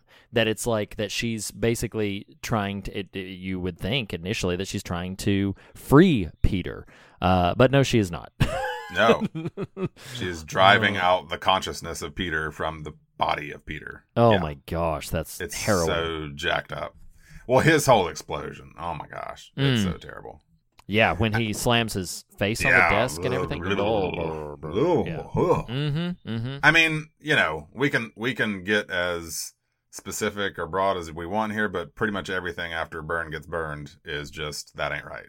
Like, Uh, yes. So okay, so I have one thing just because we Yeah. have not mentioned it, and then uh, and then I'll, I'll get to this part. So I did say, uh, and I mean this statement: the scene where they conjure Charlie, and then she temporarily possesses Annie. That whole Yes. sequence is one of the most brilliantly executed fright scenes I've ever seen in any film, any ever wow, because that whole thing is just it is so setting you up for startles and there are a couple of startles in it but it continues to ratchet further and further up and then when she like the flame ignites and then it goes out and then it lights again and then suddenly uh, annie starts talking uh, sort of as charlie and Right. the the continuing meltdown of Peter of like I don't like this, make this stop, you know, and then Steve, you know, poor Steve just showing up trying to do what's right. Um, but you know, he, all pour- of he poured a cold one out just in his wife's face. You know, like, but he did, he did, he did. Um, but anyway, no, I just think that scene is one of the most brilliantly executed sort of scares that that I've ever seen. But I would uh, uh, agree with and uh, and uh, exclamate uh, that you are uh, the, you are absolutely correct. The last half hour of this film, I wrote that it was just moment after moment of that ain't right. Like it's just one one after the other. I didn't actually even start with with Steve bursting into flames with burn burning. Like I did I didn't. I wrote the discovery. I put it from the discovery of the headless body in the attic. That from that moment, uh, and then you get Peter's Well, freak out, Oh, and from then you from Annie discovering Grandma. yeah, from Annie yeah. discovering Grandma on through the end of the film. I'm like, nope, nope, nope. That ain't right. That ain't right. That ain't right. That ain't right. That ain't right. That ain't right. That ain't right. I, I remember in the theater once Peter wakes up, sits on the edge of the bed with half of his room occupying the frame, or rather, half of the frame being in his room, and her crawling across the wall, being like, "Oh my gosh, what?" uh, yeah. Oh yeah. That's that's. I mean, on down to the piano wire. Holy. Oh cow. yes. Well, and then what? Well, and then like there's the naked man grinning in the closet. Like before you see like all of them, there's him like in the closet across the Yeah. way. And Yep. then right after that, you get and this is what I thought you meant for like the other big jump scare. You get freaking Annie in the corner, Yes. like Yes. just running out from the corner. Yes. Uh, and That's then terrible. and then of course, yes. I mean conceptualizing a moment like this. Like, who does this? Sh- she's levitating. Point one, she's levitating. Point two, she is methodically sawing off her own head Yep. with piano wire or some version of wire. And then on top of that, the look on her face, these bug eyed, like frowned, staunch, like this is what's happening kind of look. Oh my God. Like, It's awful. It's, It's just awful. terrible. And then after that, you just get more and more naked people, like naked people grinning in the corner. Naked. Pe- I wrote uh, on my little note here. I put uh, grinning naked person in the corner, naked man in the closet, naked people over there, and then I just wrote so many naked people, like just all of the Yeah. naked people out of the closet. That's all. That's Just, I mean, uh, yeah, yeah, yeah, yeah. you know, you're at a new phase of life when it's that's all scary. You know what I mean? It's like it's it's true. It's true. It's like, it's like normally it'd be like, oh, I want to oh my that. god! What? Whoa, whoa, No. whoa, whoa, whoa! Like when that's, it, I just love the notion of some like real jaded horror person watching Hereditary, not being scared at all, but they're totally not comfortable with naked bodies, and that's They're like, I gotta leave. That's what pushes the yeah. like jump out the jump out the window. Um.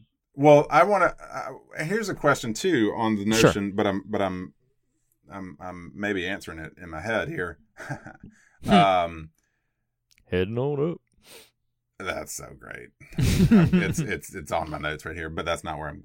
Well, that topically is where I'm going. That, that comment is not where I'm going. I refuse because Aster feels like such a methodical, intentional, conscientious filmmaker. Yeah. I refuse to think that there's much fat present in this film. Right, I agree. But I am in my head as we've been talking and about the scare specifically and then piano wire like I can't even I don't even know how to reconcile what that imagery is but Yeah. the nature of headlessness becomes so strangely significant Yeah, of course. end. Yeah, of course. and now maybe you have a take on that like a like a interpretation but as i'm trying to process like what what in the world why is it such a big deal Hmm. it it then does harken back to my question two minutes ago of like charlie's essence of and who she is like like the cult my interpretation of the, the narrative of the film the peripheral narrative is the cult exhumes grandma Mhm. and while they're out of the home places her headless body in the attic yes. which unfortunately then poor steve blames on annie Mm. um Yeah. Yeah. but one why is she beheaded why does that matter two why is it so significant that annie beheads herself however possessed or not she is there at the end but i i do think charlie is not just being reared but maybe actually is of importance even before her death like the the weirdo at the funeral who who gives her the creeper smile Oh, like, right. Right. they know who she is they know Yeah, absolutely. either either what she's ultimately being groomed for or what she currently is Sure. and so is this is me actually posing the question not meant to be rhetorical like is their beheading of grandma and ultimately annie's beheading of herself as homage to what has happened to the body of charlie So what I would say to that is actually I I don't think it's necessarily homage like oh Sure, Char- you know, right. Char- be, because and what makes me think that is because as they're driving to the party they close up on the telephone pole where that symbol is and so the the the little uh, wave symbol Right. or as it were from the necklace Yeah. is on the telephone pole and it's not on the telephone pole like after the fact it's there before, meaning there is some design for this telephone pole. There's there is you know a, a, a purpose it will play in the scheme of things. So what my take on it is actually, although the particulars of this religious cult I would not begin to postulate on, Right. uh, there is something about the three generations of right of right. headless beings, as it were, because Charlie's head is upon that statue at the at the end, or at least I think it's Charlie's head. no Is the it not? The statue is just a carved item. Is it just a card? Because it looks because the she reason I thought removes that, the crown from it. Yeah, But Uh, the well, reason- the I'm sorry to keep cutting you off. The the physical human form of the statue does not have a Charlie head on top. Now, maybe I can't remember in the frame is her head elsewhere, but it's not atop the statue. that was what because this time when I watched it, that was what I thought. It's hard to make that uh, everything about that statue out, but most of it is golden in color, Mhm. and and the head is specifically like a dark gray.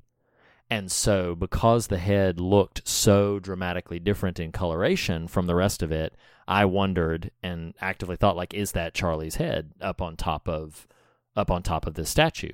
Um, now, again, you you seem pretty definitive. I haven't done the research to confirm or deny it. It was just something that I picked up on when I was watching it. But I think that instead of it being too to specific to your question, I don't think that the uh, recurring decapitation motif was in homage to what had happened to Charlie so much as I think the entire design from the beginning, though I, I can't even begin to know why, the entire design from the beginning appears to be that these beings, these three generations, will be headless for this ceremony. And that's yeah, that's as much as I could could postulate for it. But I do think it was purposeful from the beginning rather than, oh, she died by that method, so we'll mimic that method for this ceremony. Right. But Um, I and where I went with the whole head thing was simply just the the notion in in uh, Christian theology of Christ being the head of the church. And so, the, the, like uh, Joan's final ceremonial speech is really upsetting in a number of ways. It's just got Sure. some disturbing Yeah, yeah, language yeah. in it and everything like that. But particularly when she outright says we reject the Trinity, that's a that you know again this is a pagan cult, so it fits in line. I'm gonna I'm gonna.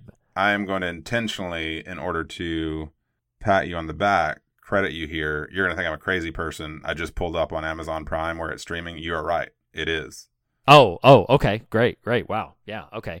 So, um, so yes, on so- top of the physical weirdo form at the top of the treehouse is the head of Charlie. is the head of the head of okay all right all right and that's and so in my mind the connections between because it's also it's very much in a kind of um, I'm going to use this word. Uh, it- it's in a sort of mimicked version of the traditional Christ imagery. We normally see the image of Christ with his hands with two fingers, and he's holding his palms open, two fingers, thumb out. Usually, he's holding it up like a like a prayer symbol, like palm out, Right, facing right. someone. Right. This one, it's specifically pointed down. Um, then there's the the head on top with this crown on it. We normally and there's it looks a bit like a if I'm remembering the visual correctly, it looks a bit like a like a almost like a halo type thing, uh, which is again imagery Right, that we normally see with Christ. And so in my mind, where I went with the whole sort of they're all headless was simply this connecting point of this is a direct sort of antagonism towards uh, the uh, traditional Christian theological framework and uh, adopting of this Paimon uh, as their uh, you know saving entity as it Right, were right. and so by adopting that they are deliberately sort of like positioning this other version of the head of this thing being and of course literal head metaphorical head all of that sort of again i'm i'm stumbling No, my I way mean- through the idea but that's where that's Well, where i went I- with it I I don't know by any means that I would disagree with anything you've said. I I think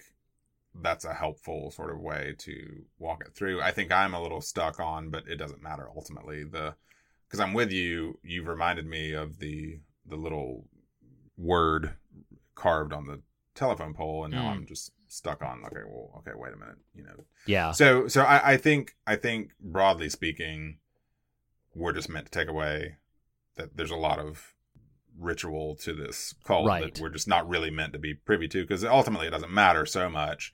I just thought right it's so noticeably intentional that the headlessness kind of kind of recurs Yeah. um, through the film. But anyway, yeah, Yeah. it's this is a jacked up movie, yo. It is kind of jacked up. Um, I know we've been talking a while. Um, I I will defer if you have. I mean, obviously there's the overt on the nose theme of of grief, which may be you know what we talk about for the next few moments before we wind down. Um, but I. Uh, there's something that I'm scratching at in connection to this idea of grief, but I want to defer to you first and hear what you had to say, or if you had any sort of specific takeaways, I mean, thematically I- speaking. Yeah, I've got. I don't have fully formed essays like I occasionally do, but I do have several kind of big ideas here. Um, I well, I don't. My, none of what I've got explicitly deals with grief. Do you want to talk about Oh. that? So the notion that I had, which honestly may just be a question that I raise, and I'm I'm actively saying we don't need to explore it unless it actively pings something.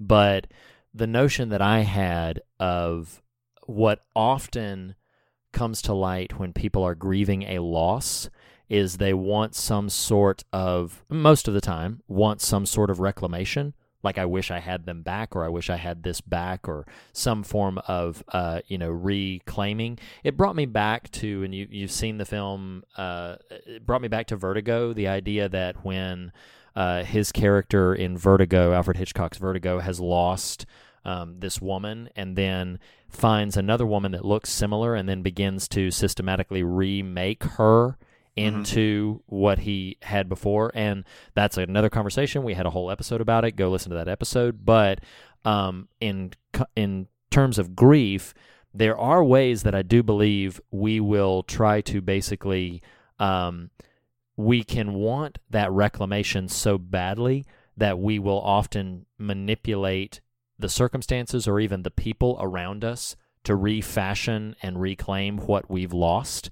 Um, and it, again, it's a psychological habit where we cannot cope with the goodbye, so we have to uh, resurrect it somehow. Often in, uh, and this is not just grief as in death.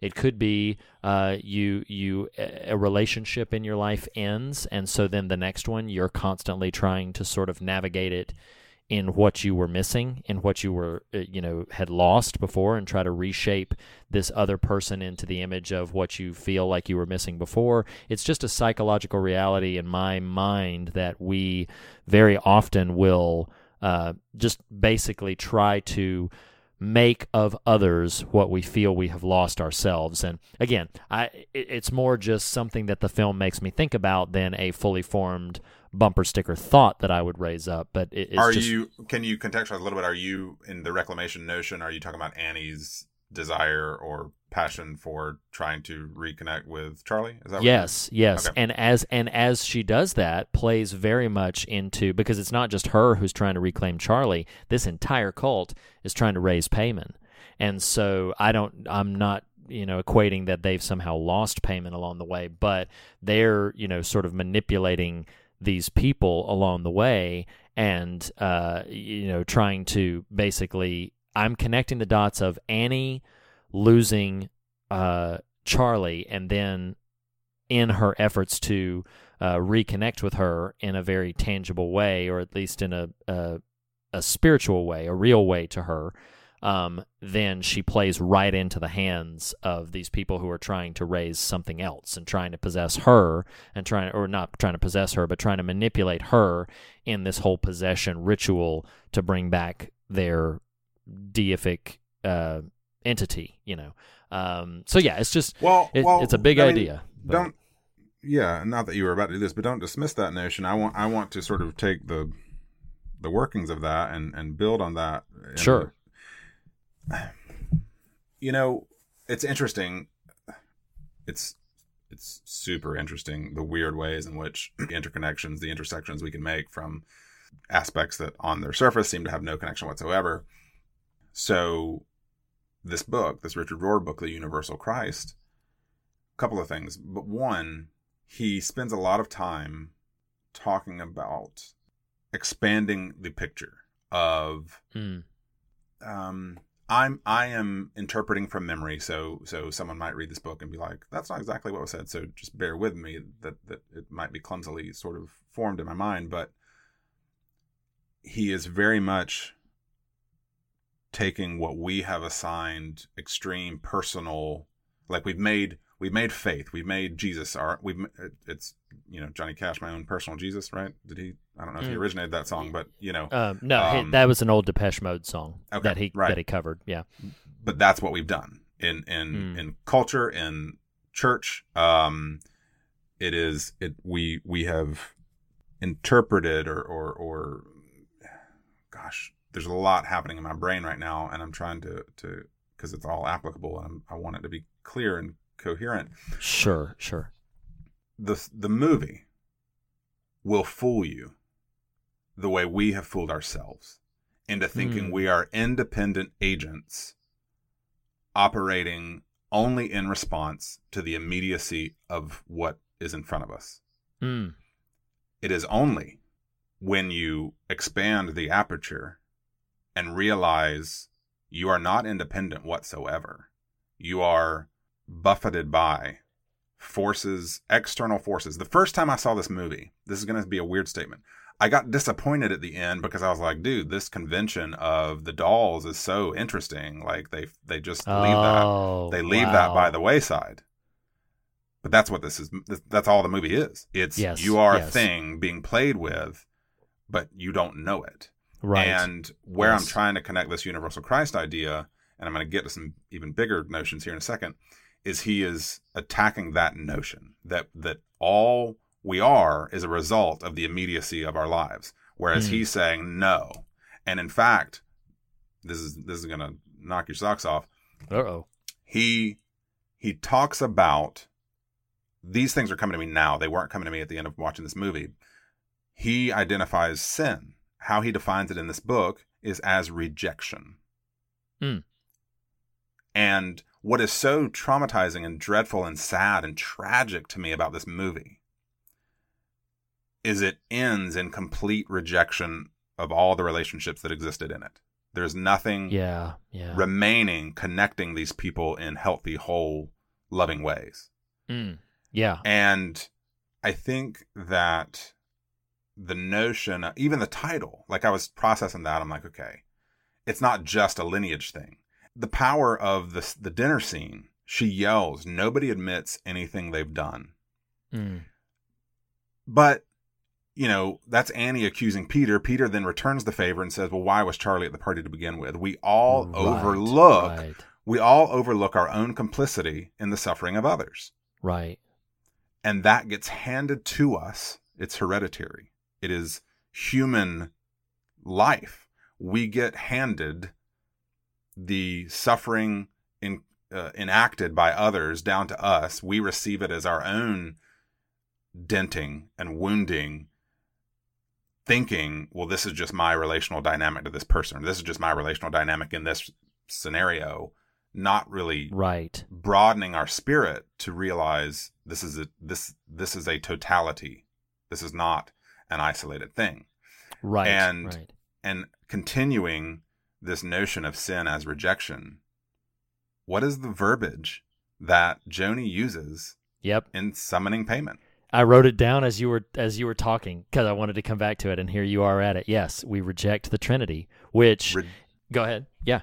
No, I'm just I'm, I'm that's really galvanizing me in this moment of like what is so dreadful about this movie is these people think it's their own pain that's wounding them.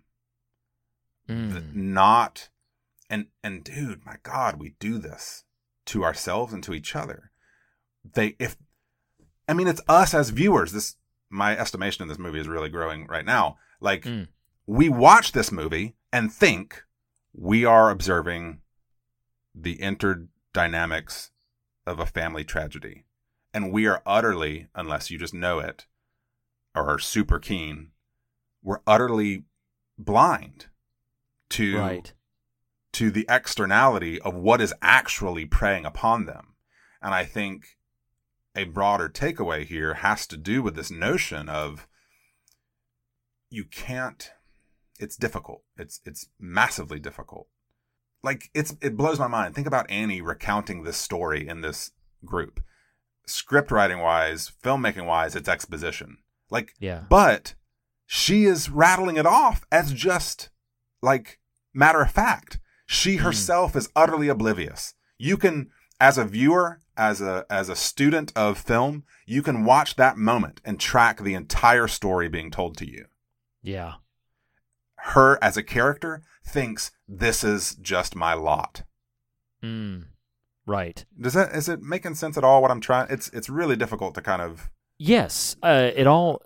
defog the glass here, but No, it all it all makes sense to me. I do think it's a massive idea finding yes, you know a a singular sort of um, summation of it would be challenging.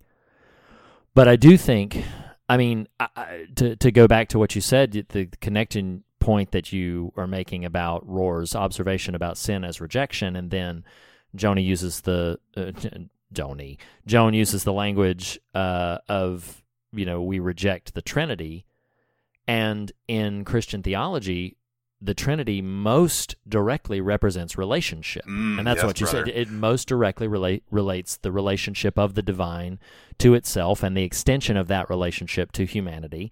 And uh, you know, I'm not about to unpack the entire Trinity theology here, but that's that is sort of an entry point into that. It, it is it is a rejection uh, when she says she rejects the Trinity.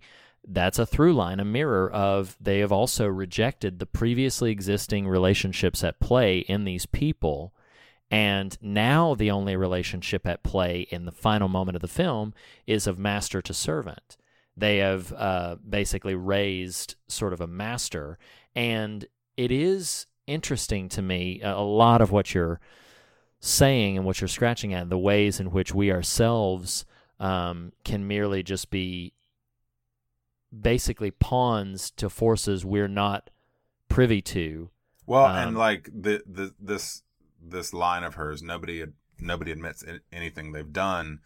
You know, I'm thinking about our quarterly king conversation, and and I want to rephrase this sentence, which is utterly div- divorced from the context of the film, but want nobody understands the story they're in. Like, Mm, She yeah. is not ignore the grief, uh, but just purely on a mechanical level, she is not comprehending the narrative playing out that she is being used in. right. Yes. And it's interesting. I don't want to pull this into this conversation too heavily right now, but two weeks from now, we'll be discussing The Endless. And Yeah, what's really yeah. beautiful about that movie is it's a movie all about the the need to connect Mm, and right. and right. the di- the division that has to be overcome in order to connect. Mm. This movie is about what happens when we don't. Maybe not even not what happens when we can't. What happens when we just don't? We right. you know, right. Pe- Peter is standing outside his home where he has inadvertently murdered his sister, right. and and right. looking in with th- unimaginable wells of grief that he doesn't know how to express, while his mother, who even in dream state admits trying to disconnect him at birth, pre-birth, Yeah. Yeah. is staring at him from a car that she then drives off. Like these characters Mm. have have if they ever had it, and and you could make a case that the the actions of the cult, which we should apply metaphorically in terms of just the broader nature of forces beyond our comprehension, right. are are right. at work keeping them from connecting to each other, from yeah. comprehending the the dynamism of a relationship that can be had because as Rohr puts it rejection is sin and that doesn't mean you actively participate it means there is a force that wants you disconnected Yes. Yes. you know hey buddy Hi. Oh, oh my gosh. And I do think there is I think we've we've said on the show before just in uh, observations of sort of the malignant nature of what we would deem powers and principalities uh, that so much of what it wants um, is that disconnection and is isolation and is you know to basically confine you off in a space where it can basically pick you off and feed off of you. And I, I think the only way to really combat that in in any sort of uh, healthy or wholesome way would be to to reject I don't want to say reject rejection because that just sounds silly, Sure. but like to reject disconnection, maybe to like no, I'm I'm rejecting the tendency I have to either isolate myself, to carry around these private pains, to uh, to even view my own verdicts of a situation in isolation or without pushback, without challenge, to basically just uh, hide myself into myself. Um, and, well, and to to not to I know you're attempting this to, but to not use the word we're actively trying to set aside. But I would even maybe articulate that as embrace interdependence. Like Mm, right, you right. you you are like just this conversation. The the the title of this film is is just screaming at me of the unconscious ways we hand down our own rejection of ourselves, rejection of others. re- You know, like like it is hereditary. It is. I am not a. Oh, it's just original sin. We're so depraved. We're you're bound for hell if not. But but I am a fan. I am a, a person who thinks there are things we are not aware that we inadvertently hand generationally down to the next. Like, Yes, I and- agree. And, Yes. and life, life of faith, life, life in relationship to this, as Rohr would say, universal Christ is about the constant, conscious unburdening of yourself, so that you are then not burdening those you might hand that burden down to. I don't know. A yeah, well, there's a. I don't have the scripture pulled up in front of me, but there is Dadgummit, script. read. I know I'm, I'm letting everybody down, um, but the, there is scriptural precedent for that. Like sin is handed down by generation, but also it's scriptural precedent that uh, grace and and goodness is handed down exponentially more Wow. uh, generation to generation, and that um, you know that that a generation that chooses actively to embrace uh, again in scriptural context the mandates of the Lord that that there are ways to break off the sort of uh, we'll call them as a quick through line here the sort of bad gene stuff that has been handed down. And i'm talking we're of course talking about lots of you know metaphorical things Right, not just right. like you know standard dna hopefully our listeners are savvy enough to pick up on that but that there are ways that you can break free from the patterns and habits The ones and- uh, this is this is a low key. Congratulations to our audience. The ones not smart enough to pick up some of that stuff left us a long time ago. that is a, that is a fair point. Yes, that's true. That's true. Um, but yeah, that uh, you can break free from the shackles of uh, well, this is what's always been handed down to me. But I do think there needs to be an honesty of this is what I'm up against, and this is what this is sort of the pattern in my uh, you know in my lineage, as it were. And we have to come to terms with that as individuals. We have to come to terms with that within our own family units. We have to come to terms with that as a community, as a nation. Like all of those things, we have to acknowledge like these are the things that have been handed down to us, and it is naivete to say, well, I am not that.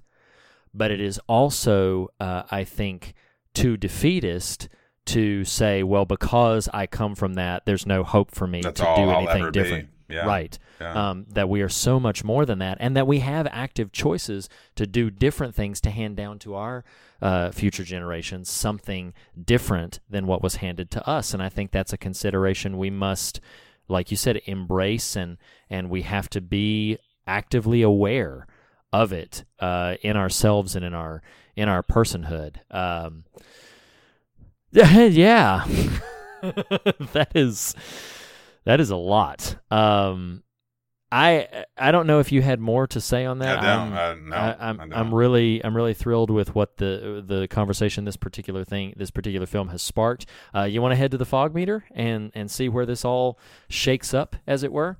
Let's, Um, let's do it. So the fog meter is our very specific metric, how we rate the film on its fear and its God meter, as it were, its uh, scares and its substance, if you will. Um, so Ari Aster's Hereditary. Uh, I'll go first on the fear measurement and uh, give this a uh, a really unqualified ten. This is a scary, scary movie. It is disturbing, upsetting, scary, all of it. I'm going to give it a ten. Yeah, I am gonna.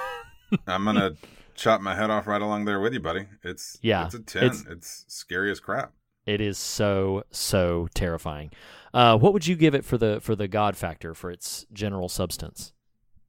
Hmm. I think the more I ponder these thoughts, they're they're not of my own making. Like this movie is a Right. rich, rich, layered text. Yeah, they're in there. Yeah. I'm I am going to go with a qualified nine. That Okay. that qualification being I'm curious to know screw it. I'm gonna go with a ten. What I was gonna say All right. what I was gonna say is, I'm curious. I'll, I'll package it this way: watching Hereditary initially, and then Midsommar before my second Hereditary viewing, it's easy to walk away from both of those and be like, "This dude hates religion." Like, Mm, like is mm, very anta- Yeah. antagonistic towards it, and maybe even Christianity. But then I listened to an interview with him about Midsommar, and I was like, "Well, that's that's not really what I thought this was about at all." Um, Right, right. Just kind of using certain trappings to to examine a certain thing, and so I don't know that I agree with that initial assessment I made to begin with, and so Sure. where sure. I was going to qualify is I just don't know exactly what to take away from the the the end end, except this boulder rolling down a hill towards ultimate splinter and rejection of all things Mm, is mhm. maybe the point. Like anyway, so yeah, Yeah, I mean, it, yeah. there's a lot going on there. So I'm gonna I'm gonna go with a ten, man. All right. myself. No, no, very, very bold. I'm going to hedge slightly, uh, simply because I think I need to digest some of this more, and I have to give the measurement now. Uh, I am going to go with the nine that you Yeah. were about to. Um, I, I do think there's so much going on in the film, and I think uh, I don't know how many times I'll revisit it just because of its heaviness. Right. But I think were I to revisit this multiple times throughout the coming years, um, I think I'm going to find more and more at work in it. I mean, Toni Collette endorsed like this director was prepared. Nothing is accidental. He knew what he wanted. He executed it to the best of his ability, which I think was exceptional craft. Um, so yeah, I'm gonna go uh, with a nine, which means good lord, I know. I, I can't believe it. a 9.75 might as well just round it up to a straight 10 of uh, for hereditary on the fog meter this is uh, listeners listeners may think otherwise, but you and I, after both of our second viewings, gave very tentative, like, "Huh, I may have." I need to reassess this. I don't know. Like I would Yes, not have given yes. this two two tens right after Yeah. the second viewing. No absolutely absolutely and uh, and so yeah if you if you watched it already and you're like what are you kidding like 9.75 uh, i would encourage a secondary viewing uh, i think there's a lot more to it once you know the conceit that uh, gets your brain and your spirit going in a couple of different places that maybe didn't exist there before. Um, so, with that having been said, would you, Nathan, recommend Hereditary? Um, It's a complicated question. it is. well, no, it's a straightforward question with a complicated answer. Um, Sure. I was ready to absolutely not recommend. Okay. Um, I I think it's an extremely cautious recommendation. Like it is not. This is a movie for the thinking horror fan. Like to me. Okay. Like you you have to kind of have your brain on to engage on a certain level what it's after, and it's just a really well crafted film. But also, it is not for the casual. Like I, I just want a jump scare kind of movie because it's Yep, not yep, that. yep. So No. so it, it is a cautious, but yeah, I, I would recommend it. I uh, I think I had mentioned this to you before we spoke here. Uh, I give it a wholehearted recommendation for a very specific audience. it is not for the faint of heart, as you said. It's not for the casual horror fan. Um, uh, but I think if you are interested in horror that is challenging and that is uh, is going to make you think, is going to make you feel things you might feel a little uncomfortable feeling and thinking about, um, but I think ultimately rewarding to reflect on these kinds of things, then I have give it a wholehearted recommendation. But it is not for the faint of heart. Um, it is very disturbing. It is fully committed and it, it embraces what it is going for. Um, it pulls no punch. And so I think, uh, yeah, It yeah, yeah. spares no head. No, it spares no head. No, not not at all. Reed, Um, welcome back, so buddy. welcome back. Every, welcome back. Third Nathan. anniversary. Wow, third anniversary. Here comes Hereditary. And Uh, and dude, wow. come on, you know this. Like we we were almost lukewarm going into this conversation about this. We were, we were, we we led with it because we thought it would be the one that we would just sort of like push the button for. yep. You know? and and here we are. So what? Remind us what we're doing next week. So next week we are going to be talking about Alex Garland's film, uh, not nearly as widely seen as Hereditary, but um, uh, but pretty highly praised from what I can assess. Uh, Alex Garland's film Annihilation, starring Natalie Portman. Uh, listeners won't know, but we might get into this next time. This is actually take Oh, two for us. They'll know. I mean, they'll But- know once we talk about it. Sure, but uh, but yeah. So check out Alex Garland's Annihilation. Hereditary was we weren't able to give you a preview of this in the on writing conversation, but Hereditary is available to stream on Amazon Prime right now, or if you have a Kanopy account, uh, Annihilation is available to stream uh, as of this recording on Amazon Prime as well, um, if you have that, and available through all of the rest of the uh, the outlets. So, um, at any rate, uh, check that out. And Nathan, thank you so much for welcome, uh, for clucking your tongue along with me for these couple of hours to have this conversation. Let us together embrace interdependence. And with Amen. and with that, We'll see you guys next week. Bye.